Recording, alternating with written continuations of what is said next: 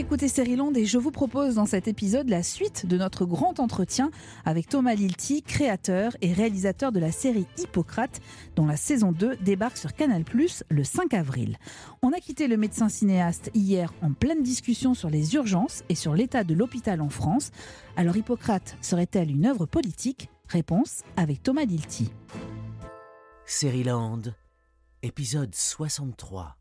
Thomas Lilti, on s'est quitté hier avec un extrait dans lequel on entendait Hugo, un des internes, dire à quel point il est difficile de travailler aux urgences, parce qu'il manque de formation et parce que le boulot ressemble à de l'abattage, hein, un mot très fort, le mot qu'il utilise.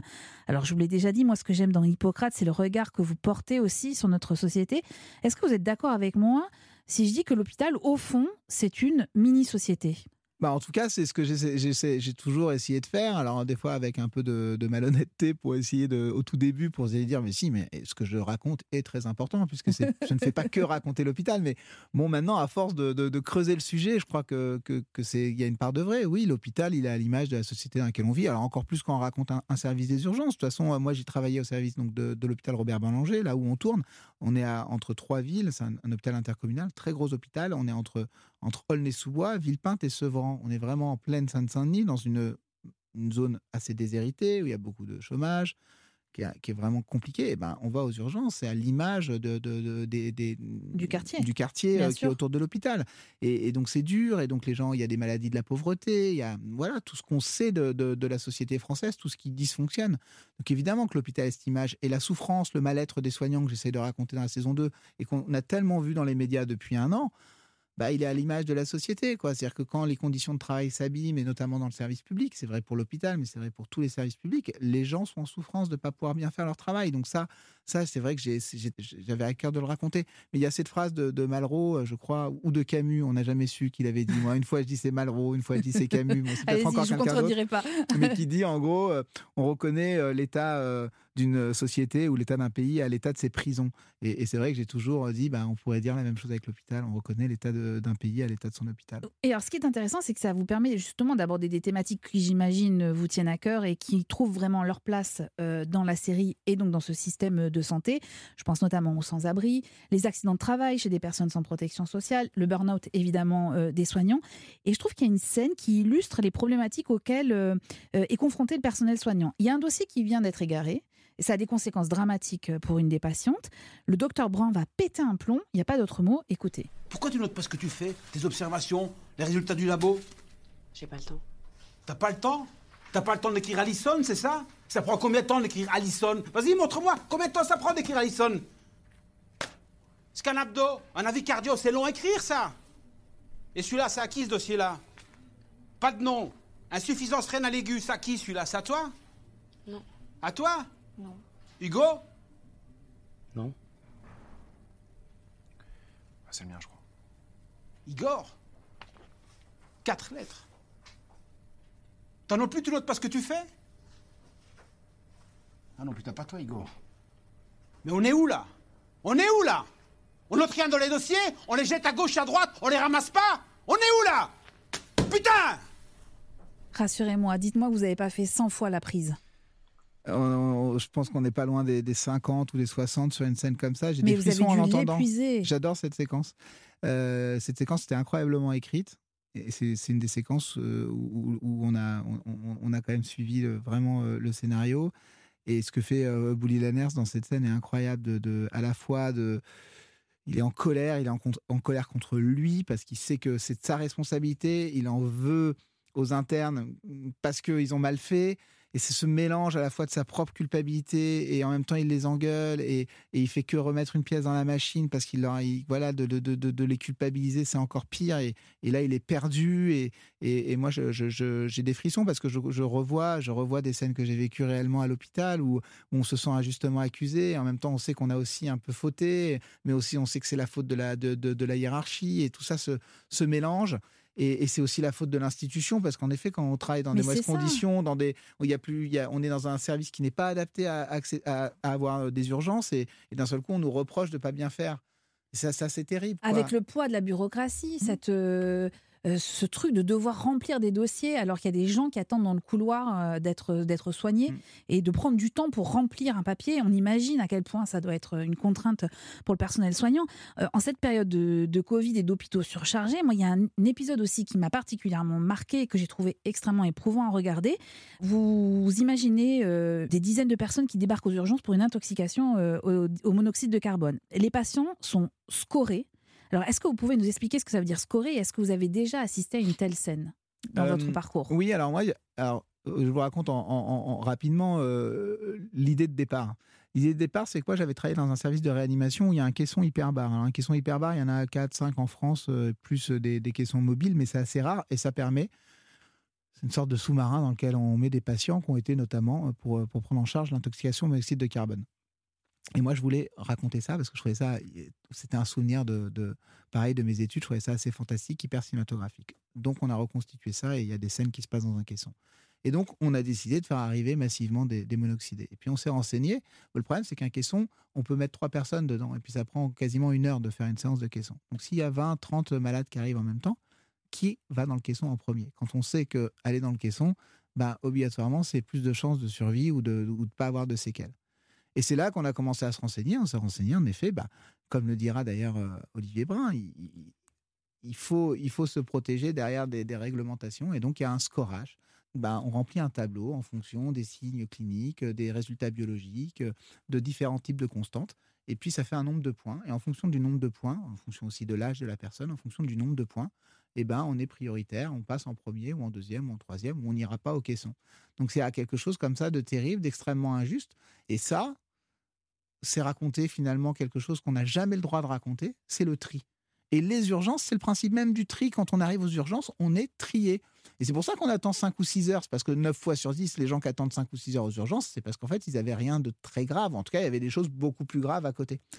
Et le mot tri, vous, êtes d'accord, depuis la Covid, a pris une autre dimension. Bah C'est-à-dire que c'est insupportable à entendre. C'est insupportable à entendre, et pourtant c'est la réalité. la réalité. Moi, quand j'arrive aux urgences au, moment du Covid, alors que j'ai déjà tourné ces séquences-là, la première chose que j'entends, c'est ça comment on fait pour, un, pour trier et pour prendre, et, comment on va faire pour que ceux qu'on ne pourra pas sauver, on puisse les prendre en charge le plus dignement possible. C'est ça la question qui se pose au moment du Covid. Bah, quand il y a un hôpital de façon qui est surchargé, où il n'y a plus de place en réanimation et où il y a des gens qui continuent à arriver, de toute façon, c'est ce qui se produit. Il faut bien euh, prendre un, avoir des, des, critères pour savoir qui on prend en charge en premier. Est-ce que c'est la première personne qui est arrivée ou est-ce que c'est la personne qui est la plus atteinte ou la plus jeune ou la plus âgée? Bon voilà, selon euh, différents critères. Et ça, pour les soignants, c'est très difficile. On a beau être formé, on a beau être préparé, on a beau être protégé par euh, une réglementation, c'est d'une immense violence. C'est d'une immense violence de devoir choisir euh, entre un patient ou un autre. Et là, le cas du caisson hyperbar permettait de rendre ça très concret, parce que voilà, il y a que trois places. Donc, euh, s'il y a quatre personnes, qui est celui qui ne va pas dans le caisson? Est-ce que vous avez beaucoup modifié le scénario et les séquences de tournage quand vous avez repris au mois de juin? Ou vous en êtes tenu à ce que vous aviez écrit euh, initialement? Il y a beaucoup de choses qui ont été transformées, mais pas obligatoirement à cause de, la crise sanitaire, mais parce que on a, c'est le principe de l'écriture sérielle, c'est-à-dire que le fait qu'on tourne et que je réalise tout, 8 épisodes de 52 minutes, bah, il y a des choses qui se transforment. D'un seul coup, on se rend compte que le personnage, tel personnage, bah, sa trajectoire, elle est, elle pourrait être plus forte en la réécrivant que ce qu'elle était euh, à l'écrit. Donc, on va avoir envie de lui rajouter des séquences ou euh, de transformer des séquences, de changer des dialogues, etc. Donc, ça, ça, ça a été le cas sur cette saison 2 particulièrement. Et puis, la fin de la série, les deux derniers épisodes, euh, et notamment le dernier, a été euh, n'avait pas été écrit euh, complètement, ou voire pas du tout pour le dernier au moment de la, de la, crise sanitaire. Et donc, évidemment, d'un seul coup, la question oui, ça prend une autre dimension, bien sûr. la question s'est posée, c'est dit, mais ce qu'on est en train de raconter, est-ce que ça fait encore sens à, l'aune de cette crise sanitaire? Et puis d'un seul coup, je me suis dit, ben, je me suis dit, mais mes co-auteurs, les gens avec qui je travaillais, on s'est dit, mais au fond, qu'est-ce que ça raconte ça? On est en train de raconter l'état de l'hôpital à la veille de l'arrivée du Covid. Donc voilà, le Covid, il est là, donc une catastrophe en amènera toujours une autre. Et, nous, on le sait, spectateurs. On regarde la série, on se dit, mais c'est quand même terrible ce qui arrive, mais c'est pas possible, c'est, mais c'est terrible. Mais nous, on le sait que ce qui les attend, de toute manière, est encore plus terrible. Et alors, mais à tel point que vous nous ancrez dans cette réalité, à tel point que vous diffusez aussi dans un des épisodes cet extrait. Nous sommes en guerre. En guerre sanitaire, certes. Nous ne luttons ni contre une armée, ni contre une autre nation. Mais l'ennemi est là. Alors là, on n'est pas du tout dans la fiction. Hein. C'est un extrait euh, d'un discours euh, d'Emmanuel Macron euh, du mois de mars. C'était quoi votre intention quand vous décidez de remettre cet extrait-là? C'est pour vous une forme de dénonciation de l'inaction des politiques qui quand même préfèrent les mots aux actes si, quand on parle de santé? Ou c'est mon esprit critique qui va beaucoup trop loin et en fait vous vouliez simplement être accord avec l'actu, ça vous permettait d'être ancré dans cette actualité-là? Il y a évidemment des deux, mais de toute façon, oui, je pense que c'est un discours pour beaucoup de Français euh, qui sera voilà qu'on va il y a des mots qu'on n'oublie pas. Nous sommes en guerre euh, pour euh, ma génération. C'est la première fois qu'on entend un président de la République nous dire nous sommes en guerre donc ça fait quand même je pense que quand on entend ces mots on sait exactement où on est. On est au mois de mars 2020 la pandémie arrive en France. On va être confiné donc ça c'était important. Et évidemment avec le recul et c'est toute l'ironie dramatique c'est-à-dire que mes personnages contrairement aux spectateurs ne savent pas ne savent pas ce qui, va Les, ce qui les attend. Nous, on sait ce que ça voulait dire, nous sommes en guerre. Ça voulait dire, on va être confinés, mais ça voulait surtout dire, et ça on l'ignorait à l'époque, mais on le sait aujourd'hui, qu'un an plus tard, on en sera toujours au même point. L'hôpital ira toujours mal, on sera toujours en train de dire, il manque de place en réanimation, on va être donc obligé d'essayer de freiner l'épidémie. Il faut que on reste chez soi. On, puis les cinémas restent fermés, les restaurants, quoi, que la vie soit quasiment euh, endormie. Et, ça, c'est et, ça, ça crée une ironie dramatique dramatique euh, terrible. C'est pour ça qu'il fallait, il fallait réinscrire, pour moi en tout cas, c'était important de réinscrire avec ces paroles du, président de la République qui, bah, qui résonnent chez, tout le monde. quoi. J'aimerais qu'on dise un mot sur la réalisation, parce qu'on a beaucoup parlé mmh. de l'écriture et, et, du fond, évidemment, mais vous êtes le créateur d'Hippocrate, vous êtes le réalisateur également. Je suis créateur avec, j'ai trois co-créateurs, il faut quand même toujours le dire, c'est important. Julien Lilti, mon frère, qui, qui, a beaucoup d'autres talents que d'être mon frère. Anaïs et qui fait beaucoup d'autres séries, on en a déjà parlé dans série séries. Anaïs Carpita et Claude Lepave qui font aussi beaucoup d'autres choses. Voilà, on est, on est quatre créateurs. Je suis le créateur principal. J'étais évidemment l'auteur du, du, film qui est à l'origine de la série, mais après, ils sont venus m'aider, ils ont co-créé la série avec moi. Et réalisateur. On et je suis réalisateur. Là, par contre, personne ne réalise aucune image en dehors Parce de Parce que vous ne voulez pas. Mais je, à la, ben, je suis dans ce paradoxe. Je, passe, je passe 127 jours de tournage à hurler sur tout le monde en disant Je n'en peux plus, trouvez-moi quelqu'un pour réaliser, c'est trop fatigant, c'est épuisant, je, je, vais mourir. Et évidemment, à chaque fois qu'on me propose des solutions pour me remplacer, euh, je, me débrouille pour que ça ne se produise pas. Est-ce que vous vous dites showrunner ou pas du tout? Oui, je suis le showrunner. J'accompagne toute l'écriture de la série. J'écris une Jusqu'au générique, on a compris maintenant. générique, et, et, je suis encore là en train de faire les dernières finitions des derniers épisodes de, mixage, de, d'étalonnage, toutes les petites choses que je vous imagine tellement pas en train de hurler sur les gens. Non, quand je dis hurler, je, hurle sur moi-même. Non, non, je suis pas, je suis pas un hurleur, mais je suis, euh, je, suis, je, vois comment les gens peuvent me voir. Il y a un petit côté un peu, euh, peut-être un peu professeur tournesol ou un peu savant fou quand je suis sur le plateau. Quoi. C'est, c'est, ah oui, mais alors, alors c'est, marrant que, que, vous disiez ça parce que je trouve que ce côté savant fou vous permet de trouver des plans euh, absolument magiques. On, je l'avais, on l'avait déjà noté dans la saison 1, cette histoire de couloir mmh. qui réunit euh, deux services euh, à travers lequel vous filmez les personnages hein, qui vont d'un service à un autre et qui prend une dimension dans cette saison 2 absolument incroyable parce qu'il y a la neige, enfin il y a une beauté euh, en termes de réalisation que je trouve encore plus forte que dans, que dans la saison 1. Et puis, j'ai trouvé aussi, alors, mais là, je parle sous votre contrôle, que vous tourniez plus caméra au point. Alors, est-ce que c'est une impression euh, C'est une impression. C'est une impression, parce qu'en fait, je, dirais même peut-être un peu moins. Que par rapport à la saison ouais, J'ai une mise en scène qui s'est, pour parler un tout petit peu mise en scène, c'est vrai, on a beaucoup euh, travaillé et je pense que j'ai beaucoup progressé euh, sur cette saison 2 et, mes équipes aussi. C'est la grande force aussi de pouvoir tourner aussi longtemps, c'est qu'on progresse et puis euh, de travailler avec les mêmes. C'est-à-dire que moi, il y a un truc très particulier à Hippocrate, hein.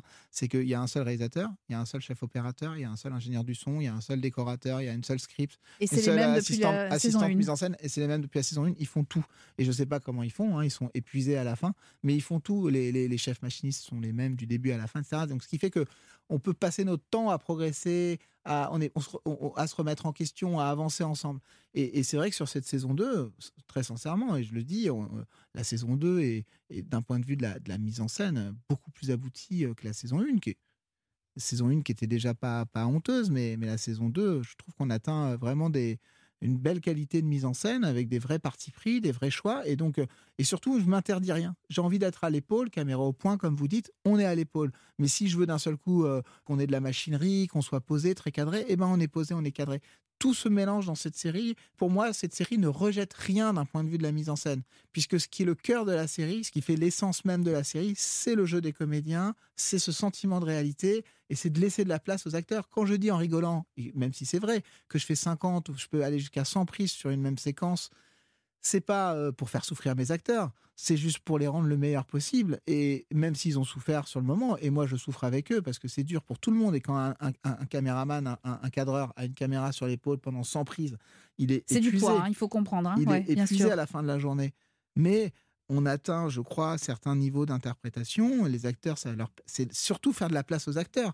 Tout est fait pour que mettre les acteurs dans les, meilleures dispositions possibles. Ça veut dire que quand vous me dites que vous faites 100 euh, prises sur euh, une même séquence, c'est essentiellement pour reprendre les acteurs, mais vous, la mise en scène, elle est cadrée, vous savez exactement ce que vous voulez. Elle change tout le temps. Elle change tout le temps. Donc vous n'avez pas de storyboard dessiné euh, en amont Non, euh. j'ai des idées très précises de comment filmer la séquence, où on va se mettre, comment la faire, etc. On ne peut pas improviser, il y, a, trop de travail, surtout sur, sur cette saison 2, il y a beaucoup de figurations, des journées avec une centaine de personnes dans un petit couloir, etc. L'exiguïté des lieux euh, vous a impliqué des contraintes de tournage? Oui, c'est très contraignant techniquement, c'est compliqué. On se retrouve tous tassés dans une petite pièce avec énormément de monde, de la figuration, euh, le son, les, perches, quoi. Tout ça, c'est très complexe.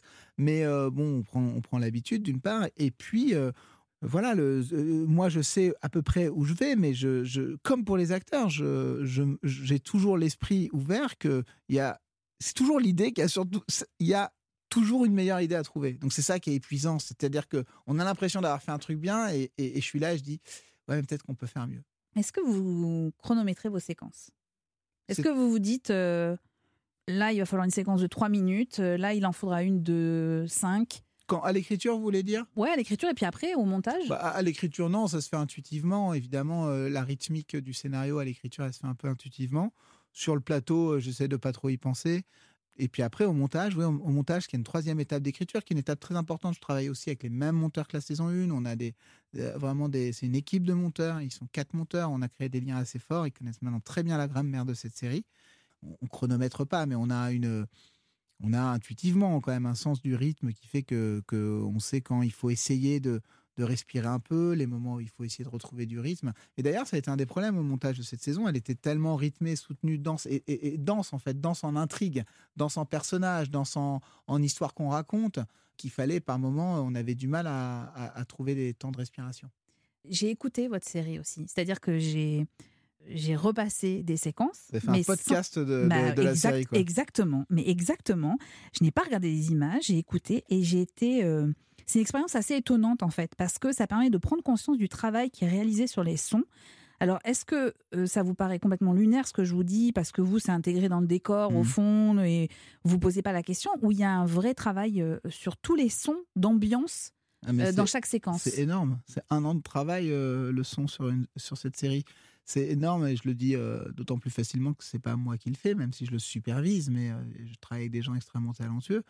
Si vous allez sur le plateau, euh, du tournage, il n'y a aucun bruit. C'est comme ici, en fait. On entend nos voix, quoi, les voix des acteurs. Tout est en ensuite Ah bah évidemment, tout est fait pour que ça fasse le moins de bruit possible. Dès qu'il y a un bruit parasite qui viendrait... Le but d'un tournage, c'est d'enregistrer la voix des acteurs. Parce que ça, on peut pas... On peut le refaire, mais l'idée, c'est, elle est là, la vérité. C'est de filmer, euh, c'est l'image et les voix. Tout le reste, on peut le refaire le bruit du ciseau qui claque, euh, des gants qui se mettent, etc. Tout ça, c'est des parasites. On les veut pas.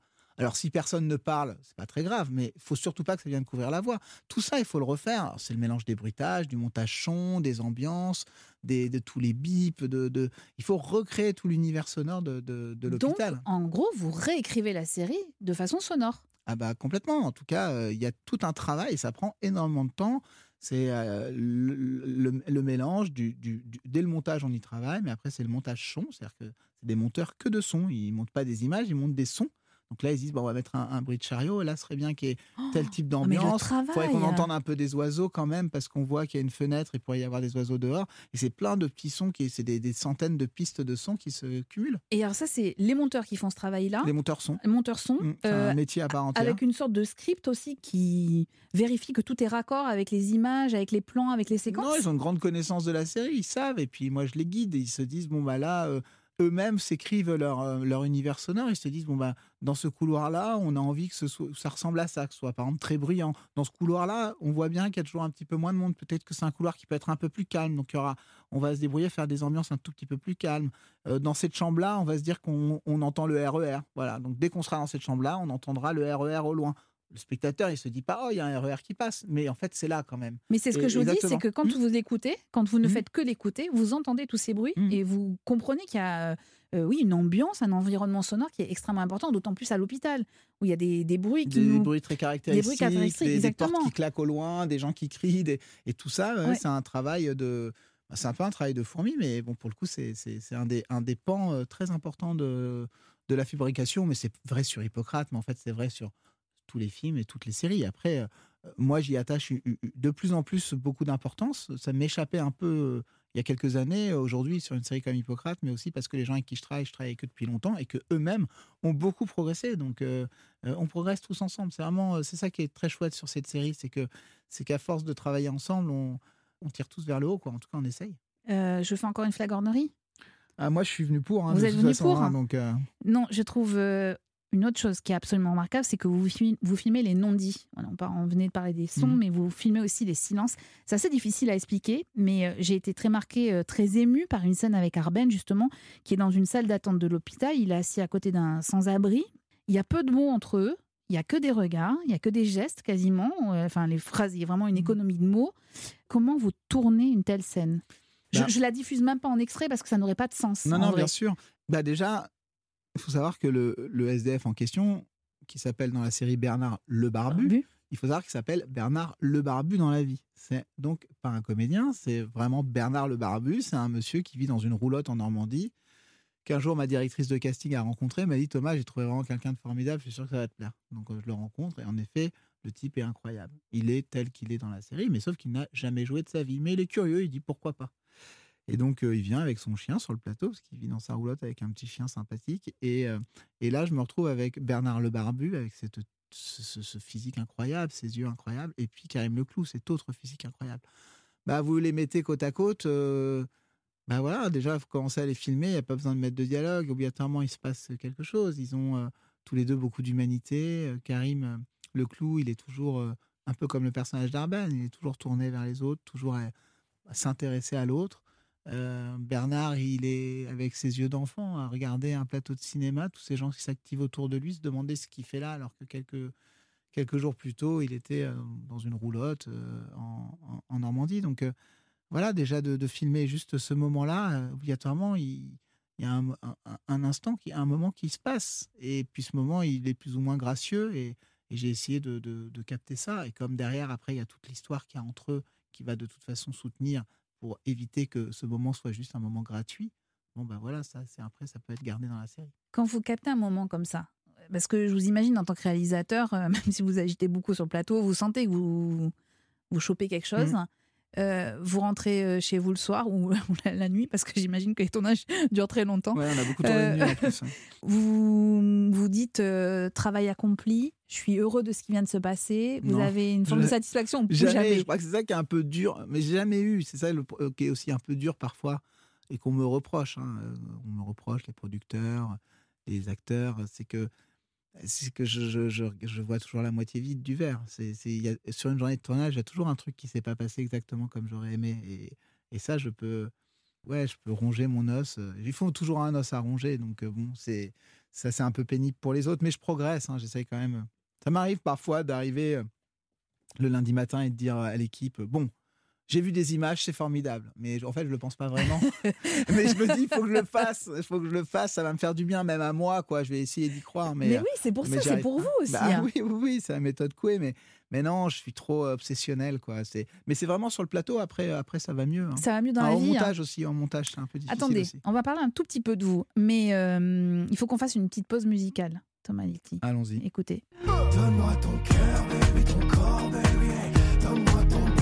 bon vieux ton c'est la musique de la sonnerie du portable d'Igor, qui est interne aux urgences. Alors, une seule question à ce sujet. Pourquoi? Pourquoi Camaro? Ah, Pourquoi cette chanson? Ah, bah, déjà, Vous voulez nous rendre fous en fait. parce que déjà j'ai énormément d'affection, pas spécialement pour Camaro euh, ou cette chanson de Camaro, mais j'ai beaucoup d'affection pour la, on va dire la chanson populaire, c'est-à-dire les choses qui sont qui font partie de notre notre imaginaire collectif qu'on partage. C'est-à-dire que même si on ne sait pas que c'est Camaro, on entend cette musique, ça nous évoque un truc, on a, dansé. Euh, il y en a plein qui connaissent un, petit peu le, couplet ou le refrain. Bon, voilà.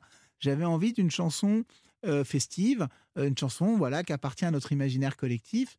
Et puis de pouvoir, bon, on va évidemment pas raconter l'histoire de cette chanson, mais elle, a une vraie histoire dans la, dans la, dans la série, du début à la fin. Mais le point de départ de cette chanson, de cette musique, c'est d'être la sonnerie de téléphone du personnage d'Igor.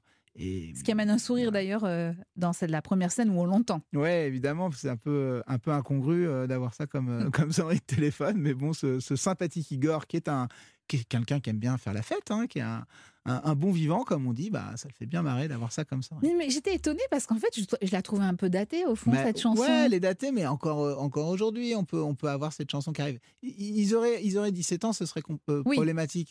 Mais ils ont plutôt. Euh, Igor, c'est quelqu'un qui a 27, 28 ans, donc on peut imaginer un grand frère qui, qui, qui, l'a écouté, etc.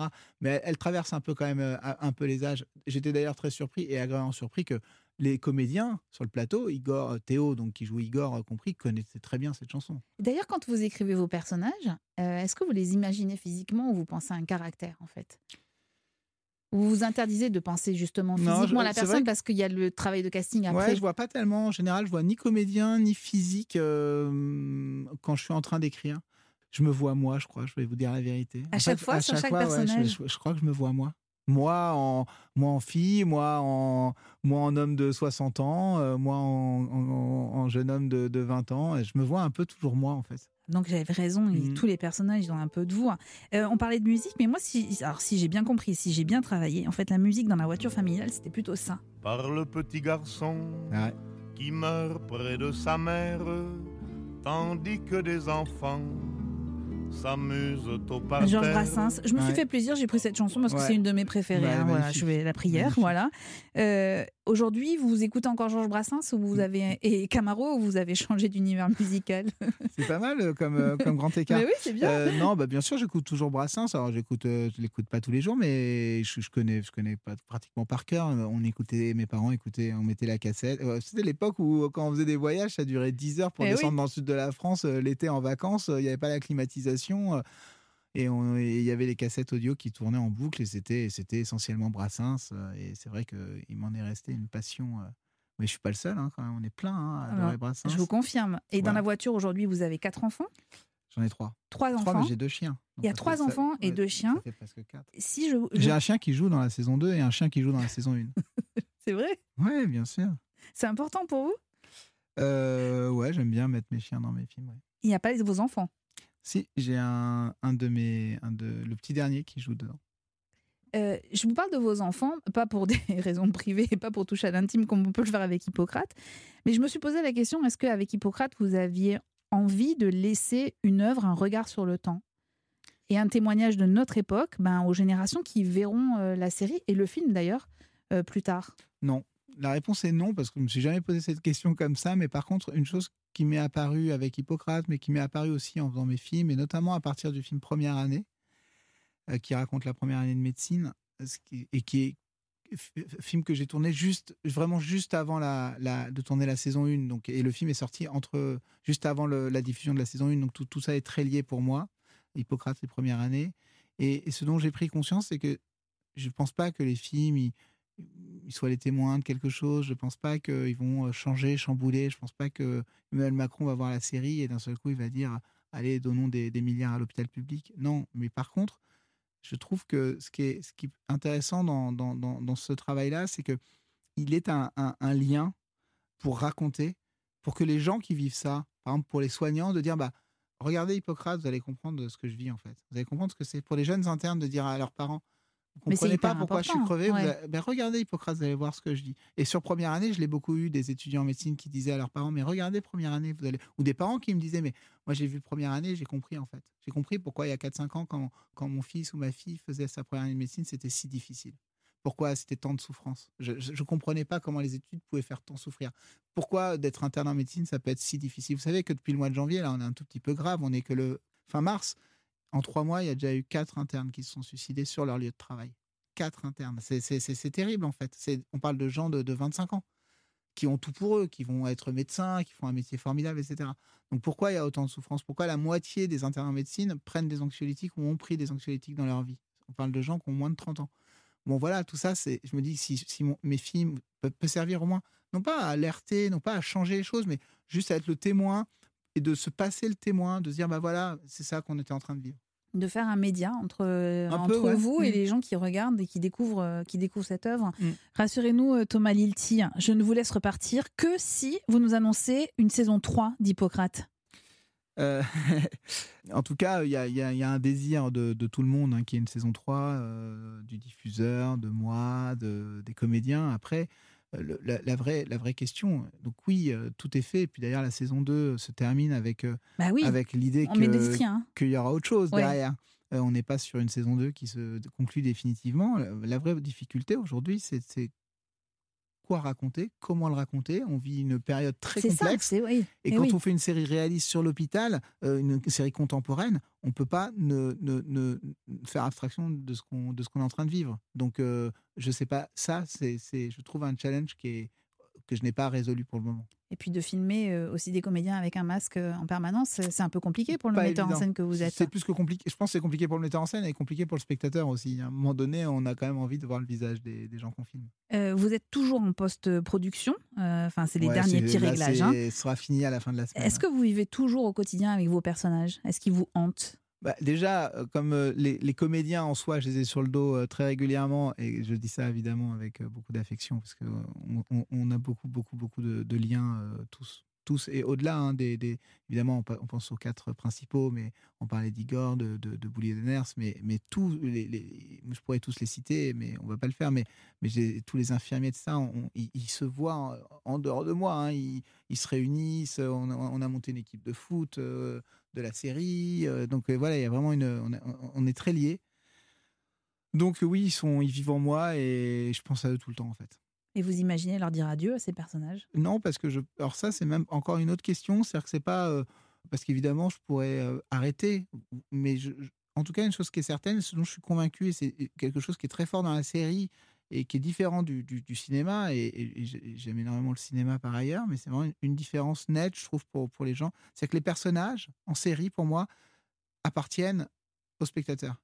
Et que nous, acteurs, réalisateurs, euh, euh, scénariste, on a une responsabilité vis-à-vis de ça. Et qu'on n'a pas euh, le droit de vie et de mort sur les personnages. Les personnages, ils appartiennent aux spectateurs. Si les spectateurs, ils ont envie de connaître et de continuer à suivre les aventures de, ces personnages-là, ben, on se doit de, de, respecter ce désir-là. Ah, vous en remettez à mmh. notre, à notre désir? Oui, je le pense sincèrement. C'est-à-dire que c'est vraiment le, désir.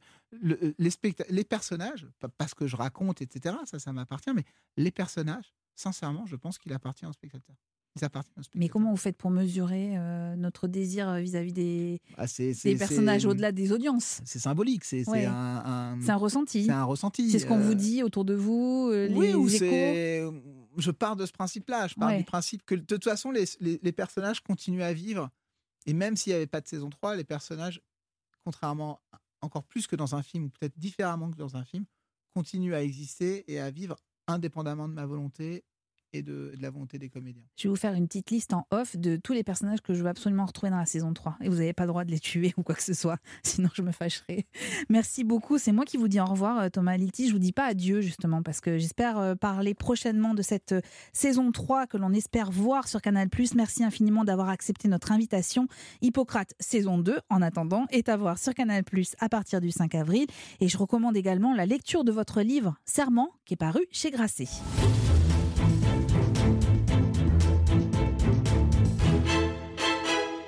La semaine prochaine, deux nouveaux épisodes de Série Land vous attendent. On évoquera notamment la façon dont les séries traitent des dérives des nouvelles technologies de The One à Black Mirror le monde numérique alimente nos angoisses et nos perspectives d'avenir. Un thème que nous aborderons avec l'invité du grand entretien Bertrand Huskla nous rejoindra pour évoquer notamment son rôle dans la série Il revient quand Bertrand? À voir et à revoir sur arte.tv.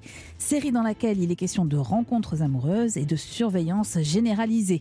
Avec lui, nous reviendrons également sur le succès de sa pastille, Brute. Land est un podcast d'Europe 1 Studio, produit par Timothée Magot, réalisé par Christophe Pierrot et préparé en coulisses par Clémence Olivier, Magali Buteau et Salomé Journeau. J'espère que cet épisode vous a plu. N'hésitez pas à en parler, à commenter le groupe Facebook. Land est là pour ça. Et puis vous pouvez désormais nous écouter via la plateforme musicale Spotify. Attention, dans Land, la règle, il y en a une seule et elle ne change pas. Pas de spoil. Et puis abonnez-vous, comme ça on ne se quittera plus.